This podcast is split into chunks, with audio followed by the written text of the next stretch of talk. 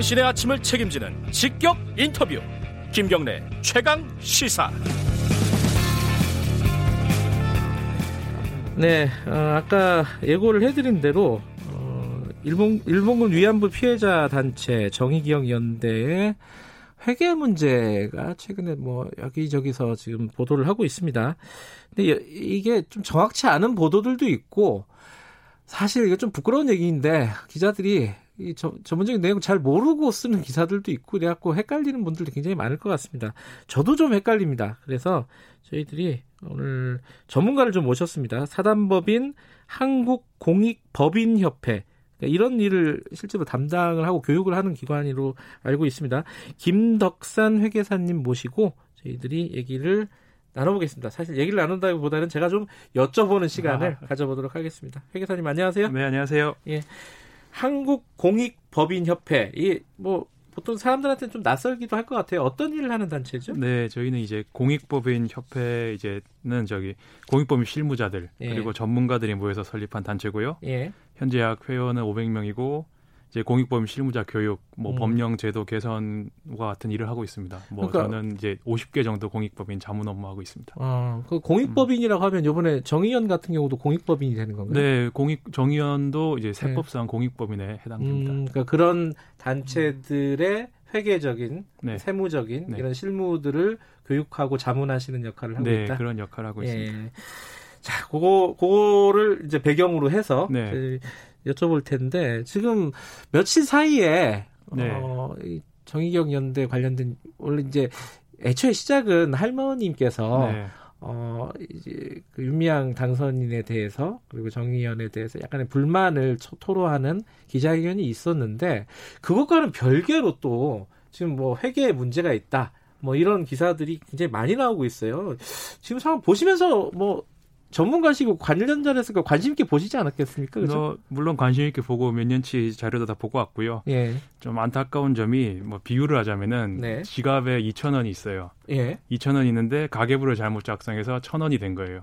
예. 그럼 이제 지갑에 돈이 2천 원이 있는지 3천 원인지 천 원이 있는지를 그걸 따져야 되는데 단순히 지금 논, 논의의 초점이 그 오타가, 오타가 난 천 원을 아. 지금 그게 논점이 되고 있는 거예요. 아. 네, 비유를 그러니까 지갑에 이천 원이 있는데 네. 서류상에는 지금 천 원이 돼 있어요. 네, 네. 근데 이거 야 그러면 이게 문제가 있는 거 아니냐? 그런데 실제 지갑에 얼마가 있는지를 봐야 된다. 네, 그걸 봐야 되는 거죠. 일단 아. 회계 정보라는 게좀 예. 여러 가지 한계가 있는데 예. 하나 예를 들어 볼게요. 예. 어떤 기업이 있는데 어떤 한 기업은 신사업을 위해서 대규모 투자를 했어요. 예. 그러다 보니까 몇 년간 적자가 나올 수 있겠죠. 네. 어떤 기업은 영업이 잘 안 돼서 계속 적자가 나고 있어요. 예. 같은 적자이지만 이제 세부적인 내용은 다르죠. 네. 그런 내용을 판단하지 않고 적자가 나는 기업이라고 두 개를 동일시하기는 어려울 겁니다. 음... 이제 회계 정보는 그런 한계가 있습니다. 지금 이제 어, 구체적인 얘기 조금 이따 여쭤보고요. 네. 하나만 좀 총론적인 얘기 하나 여쭤보면요. 정의연이 이제 시민단체잖아요. 네. 그 시민단체 회계가 그렇게 정교하거나 그러지는 않다. 네. 이거를 전제로 해서 네. 그럼에도 불구하고 좀 문제가 있다. 회계가 지금 네. 뭐 조금 나쁘게 얘기하면 엉망이다. 이렇게 얘기하는 사람들도 있어요. 실제로 보시 여러 가지 공익법인들을 다루실 테니까 네. 정의연의 회계가 그렇게 문제가 있는 상황입니까? 사실 그 내부 정보를 보면은 뭐 정확하게 말씀을 드릴 수가 있는데 음. 현재 지금 제가 볼 수 있는 정보는 좀 제한적인 정보고 네. 이제 국세청 홈택스에 공개된 그 정보들만 보고 있습니다. 네. 근데 이게 좀 정말 빙산의 일각 같은 제한적 정보라서 또 요약되고 정리된 자료입니다. 그래서 네. 이것만 가지고 이게 문제가 있다, 문제가 없다는 사실 판단하기는 어렵습니다. 아. 네. 근데 그것만 가지고 지금 기사를 쓰는 거잖아요, 기자들이. 그 일부 지금 뭐 서식 작성에서 오류가 있었던 건 사실인데 음, 네. 이게 뭐 전체적으로 크게 문제가 될 만한 네. 그런 오류는 아닌 것으로 보이고요. 예. 그래도 어차피 작성에 오류가 있는 건 사실입니다. 예. 그 오류에 대해서 좀 구체적으로 여쭤볼게요. 네. 어, 이게 사람들이 궁금할 거예요. 대표적으로 어 가장 좀 많이들 회자하는 네. 기사로 보면은 뭐 중앙일보 기사 제목이 이렇습니다. 어, 맥주집에선 3,300만 원, 한, 할머니들에게는 230만 원. 뭐 조선일보 기사는 술집에서 하루에 3,300만 원.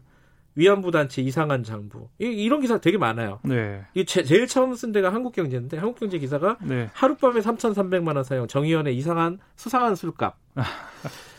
이거 이 숫자는 왜 나온 거예요? 이것도 다 히스토리가 있는데 사실 예. 이 기사 전에 어떤 기자분이 저한테 연락이 왔었습니다. 그래서 어, 이런, 왔었어요? 네, 이게 사실이냐고 했을 때 아, 아닙니다. 그러 그렇게 쓰면 오해의 소지가 있기 때문에 쓰면 안 된다는 말씀을 드렸었어요. 아, 기사가 나오기 전에도요? 네, 한번 아, 누가 전화가 왔어요. 그 기자는 되게 부지런한 기자네요, 그래도. 그래서 저 이렇게 연락을 줘서 깜짝 놀랐는데. 안 썼어요, 근데? 그, 그 기자는? 제가 말씀드리니까 다시 생각해 보시더라고요. 아, 안 썼어요? 네. 네. 근데 사실을 따져보면은. 네. 이제 정의원 주장대로 지금 정의원 주장이 맥주집에서 900만 원을 지출했다 했는데. 네. 지금 현행 서식 작성 방법에서는 900만 원 지출했으면 900만 원을 정확하게 적는 게 맞습니다. 예. 그래서 작성 오류는 분리해 가지고요. 네, 네. 예. 근데 이 서식이 이제 2019년 3월에 개정이 됐는데 어, 개정 지, 출은 2008년 18년이에요. 아, 네. 네. 그 18년대 지출을 했는데 이제 서식이 이제 19년 3월에 개정됐는데 예. 그 예전 지금 서식 기준으로 따지면 이렇게 나눠 적는데 예. 그 당시 시점에서 예. 그 서식 작성 방법을 보면은 어떤 활동, 예. 그다음에 지출 목적 예. 거기에 따라서 적는 것이 맞고 만약에 3,300만 원을 지출했는데 그 중에 이제 제일 금액이 큰 거래처 네. 그 거래처를 적는 게 맞는 방식입니다. 음. 그래서 그 당시의 서식 작성 방법은 이 서식 작성 이게 맞긴 합니다. 음. 그래서 단, 대표 거래처를 적는 것이기 때문에 네. 오해할 수가 있는데 그런 오해들이 있어서 이제 개정 서식에서는 음. 금액을 다 쪼개서 이제 분리해서 적게 바뀌었습니다. 어, 그 네. 개정된 서식 전에는 음. 그러니까 이, 이, 지출이 일어난 건 2018년이기 때문에 네. 정의원에서 3,300만 원 금액을 쓰고 대표 거래처? 네, 맞나요? 대표 거래처. 대표 거래처 지출액이 가장 큰. 아, 네. 그러니까 900만 원 쓴 데가 제일 많이 쓴 데니까 네, 3,300만 원 중에 네.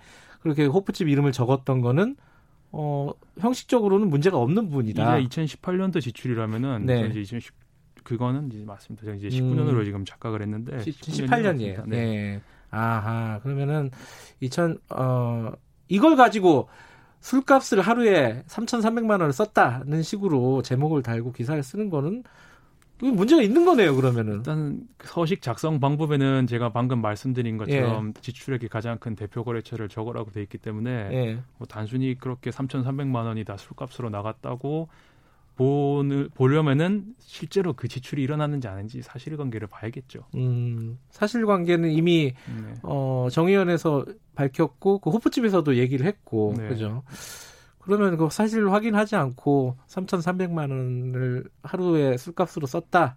이렇게 쓴 거는 문제가 있는 기사다. 이렇게 볼 수 있겠네요. 일단 기본적으로는. 그게 이제 사실관계 따져봐야긴 한데 제가 예. 뭐 그게 사실이 맞다면은 뭐 서식 작성 방법은 지킨 것으로 보입니다. 예. 네. 그리고 또 하나가 이게 22억 원이 증발됐다, 실종됐다. 네. 뭐 이런 식으로 표현을 하는 게 있습니다. 네, 네, 네. 이거는 왜 벌어진 일인가요? 아, 이것도 히스토리가 다 있는데요. 예. 일단은 제가 일단 통장에 20억 있는지 없는지를 보면 가장 정확한 거 아닙니까? 이건 아, 그러니까 뭐 정의연의 통장, 네. 통장에. 근데 이게 히스토리가 있는데 어 어떤 기사를 보니까 국세청 공시 서식에 오류가 있었다 없었다로 논쟁이 되는 걸 제가 봤습니다. 네. 실제로 이제 1년 1년에 기부금과 관련된 서식은 두 번 제출합니다. 네. 3월과 4월에 제출하는데 네. 제가 이제 3월에 제출한 자료를 보니까 전기 기말 금액이 이제 2월 돼서 정확하게 넘어왔었는데 22억이요. 네, 3월 예. 달에 제출한 예. 그런데 4월 금액은 제가 지금 정확하게 기억 못 예. 하는데 4월에 제출한 서식은 말씀대로 22억이 넘어오지 않고 0으로 돼 있긴 합니다. 예. 그거는 그거는 제가 확인을 했습니다. 예. 근데 제가 이제 4월 8일 정도에 이제 공시를 위해 접속을 했을 때 전기 금액이 보통 이제 지금은 이제 2월 되는 기능이 있는데 그 당시에는 이제 국세청 공시 시스템 개편 중이라서 그 2월 기능이 지금 업데이트 중이었습니다. 아 그때 당시에요? 네, 네, 실제로? 네, 4월 8일 날. 그래서 제가 저희 공익보험 협회 회원들에게 국세청에 문의를 했었고 이제 개편 중이라는 답변을 들었고 이제 네. 향후에 보완이 될 거다. 예. 그래서 이제 공익보험 협회 회원들에게는 제가 뭐 지금 시스템 개편 중이니 좀 더 기다렸다가 이제 네. 2월 금액 넘어오는 기능이 추가되면 그때 네. 이제 공시 서류를 작성해라라고 안내를 했었습니다. 어, 그럼 그때 당시에 국세청에 시스템에 오류가 있었던 건 사실이고 오류라기보다는 개편 과정에서 뭐 음. 있었던 일인 것 같고 네. 그리고 지금은 원활하게 되고 그리고 만약에 오류를 하더라도 네. 전기 금액을 확인하는 건 맞습니다. 아, 22억이 제대로 다시 네. 들어와 있는지 들어온 그걸 확인을 하는 건 해야 음. 됩니다. 근데 이것도 말씀하신 대로 장부상의 문제인 거죠. 실질을 봐야죠. 그죠. 실제 실제는 실제는 지금 모르고 장부를 갖고 얘기를 하는 건데 물론 이건 오류가 있어갖고 국세청이 공시를 다시 하라고 지금 얘기를 했습니다. 네, 네, 네, 맞습니다. 네, 그, 네. 그 부분은 다시 공시를 하면 되는 건가요? 특별히 문제는 없는 건가요? 일단은 이제 상속세 및 증여세법에서 이제 예. 공시 의무를 규정하고 있는데요. 이제 국세청장은 이제 공시 기한 내 공시를 하지 않거나 네. 또는 공시 서류에 오류가 있을 경우에는 1개월의 기간을 두고 재공시를 요청할 수가 있습니다. 음. 그러면 이제 1개월 이내 재공시를 하면 되는 것 부분이고요. 네. 그래서 여기서는 뭐 엄밀하게 따지면은 2월 금액이 지금 정확하게 기재되지 않은 오류는 있는 건 사실입니다. 이게 뭐 음. 사소하든 사소하지 않든 네. 그 부분에서 이제 국세청이 이제 재공시를 하라고 명령할 수도 있는 것도 맞고요. 네. 근데 다만 이걸 가지고 뭐 회계 장부가 문제가 있느냐 없느냐는 그것도 또 사실관계 따져볼 일입니다. 아하, 네. 예. 단순히 재공시하라고 했다고 예. 이게 뭐 회계가 부정하다 이렇게 성급하게 판단할 수는 없습니다. 알겠습니다. 이게 사실 이제 일반인이나 기자들이 바라보는 시각과 전문가가 바라보는 시각은 또 네. 조금 또 수위가 다르기 때문에 네, 네. 전문가분의 의견을 듣고 있습니다. 또 하나 궁금한 게 시간이 많지 않아서 저의 의문을 다 풀 수 있을지 모르겠는데 이 수혜자 이게 그 기부금 사용 내역에다가 수혜자를 적는데 네. 어떤 데는 99명, 어떤 데는 999명 이런 항목들이 굉장히 많더라고요. 네, 네. 여기에 대해서 정 의원은 이게 관행적으로 이렇게 많이 적었다 왜냐하면 불특정 다수한테 이제 수혜가 돌아갈 경우에는 이게 맞는 얘기예요? 어, 이 서식 자체를 좀 이해할 필요성이 있는데요. 네. 일단 좀 정확하게 사실 기재하면 좋았을 겁니다. 좀 네. 수혜자를 특정할 수 있는 부분이라면은. 네. 근데 이제 이 서식이 이제 2019년 3월에 개정되면서 수혜자를 적는 칸이 있는데 네. 이제 이 서식은 매년 기부금이 꾸준히 들어오고 지출이 되는 네. 그런 단체에 좀 적합한 서식입니다. 네. 그래서 뭐 우리가 알고 있는 뭐 초록우산 어린이재단, 뭐 네. 세이브 더 칠드런 같은 이제 모금을 해서 배분을 하는 기관들 네. 그런 기관들은 이 서식을 작성하는데 큰 어려움이 없습니다. 네. 수혜자를 수를 특정할 수가 있죠. 어린이 몇 명에게 지원금을 줬고 음. 또는 뭐 몇 명에게 장학금을 줬고. 네. 근데 이제 어떤 업종 이제 정의원의 경우도 할머니 몇 분에게 생활비를 줬다는 부분은 정확하게 기재를 할 수가 있습니다. 이 부분은. 음. 그거는 이제 다른 사업이고 예를 들어 모금 네. 사업 같은 경우는 예를 들어 뭐 기념품 같은 걸 만들어서 네. 길거리에서 불특정 다수한테 나눠줄 수가 있잖아요. 그렇긴 하죠. 그런 네. 것들은 사실은 몇 명을 특정할 수가 없는 거 아니에요? 그런 부분이 있습니다. 네. 교육 사업이나 예를 들자면은 뭐 교육 사업, 연구 사업 같은 경우에는 수혜자를 일대일로 찾기는 좀 어렵기도 하고요. 음. 또 다른 공익법인 중에 예를 들자면은 뭐 공원을 운영하는 뭐 그런 공익법인의 경우에는 뭐 공원 방문자를 계속 이제 셀 수는 없으니까 네. 작성하는 사실 어려움이 있습니다. 음. 그리고 또 재밌는 게 이게 수혜자가 사전적 정의가 이제 수혜를 받는 사람인데 예. 뭐 동물 단체의 경우에는 고양이 개에게 사료를 지급했다고 했을 때 예. 도대체 이 수혜자의 범위에 개 고양이를 넣어야 되는지 아, 네. 그 숫자를 어떻게 할지 회계 네, 담당자가 그런, 굉장히 고민이 그런 좀 고민은 있는 건 사실입니다. 음. 근데 여기 이 부분에 대해서 좀 더 세심하게 좀 작성할 필요성은 음. 있었습니다. 아, 마지막으로 하나 정도 더 여쭤볼 수 있을 것 같은데 네. 지금 사실 논란의 핵심이 돈을 받아서 후원금을 받아가지고 네. 할머니들한테 얼마나 썼느냐 네. 이거 이거 이거잖아요 하나가 네. 핵심이 하나가 네. 근데 지금 정의원에서 얘기한 게 41%고 근데 금액으로 따지면 한 9억 원 정도 됩니다. 네. 이게 많은가 적은가 이거는 딱 잘라서 얘기하실 수는 없을 것 같아요. 근데 공익법인들 많이 보시니까 이 부분 이 논란에 대해서는 어떻게 생각하시는지 한번 듣고 싶어요. 일단 사업비를 명확하게 정의할 필요가 있는데 네. 뭐 직접 사업비 여기 이제 정의원 같은 경우는 직접 사업비가 할머니들의 생활비, 병원비입니다. 네. 근데 직접 사업비가 아니지만 뭐 연구, 교육, 뭐 쉼터 운영, 추모 사업 네. 이런 것도 큰 범위에서 사업비에 들어갑니다. 네. 뭐 정확하게 좀 비율을 드리면은 예를 들면은 어떤 장학재단인데 A 장학재단은 장학금을 1억 지급합니다. 예. 비장학재단은 오히려 체험 활동 이런 걸 더 중요시해서 아이들을 데리고 캠프를 가고 네네. 뭐 이제 관광 버스 빌리고 네. 뭐 입장료 내고 식사하고 강사 음. 초청하고 이런 데 1억을 씁니다. 둘의 사업의 성격이 다르기 때문에 아하. 정확하게 비교를 할 수 없습니다. 네. 만약에 정의원이 원래 직접 사업비로 10억을 예산을 잡았는데 네. 다른 데서 예산 초과가 있어서 계획 대비 7억밖에 지금 못했다. 예. 그런 상황이라면은 문제가 될 수 있는 상황이긴 합니다. 알겠습니다. 그 마지막으로 지금 한 30초밖에 안 남았는데 네.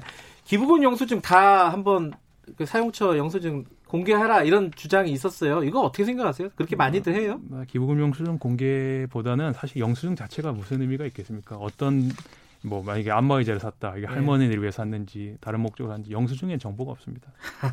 뭐 개인적으로는 이 문제는 네. 이제 주무관청 관리감독 권한 이 있는 주무관청에서 음.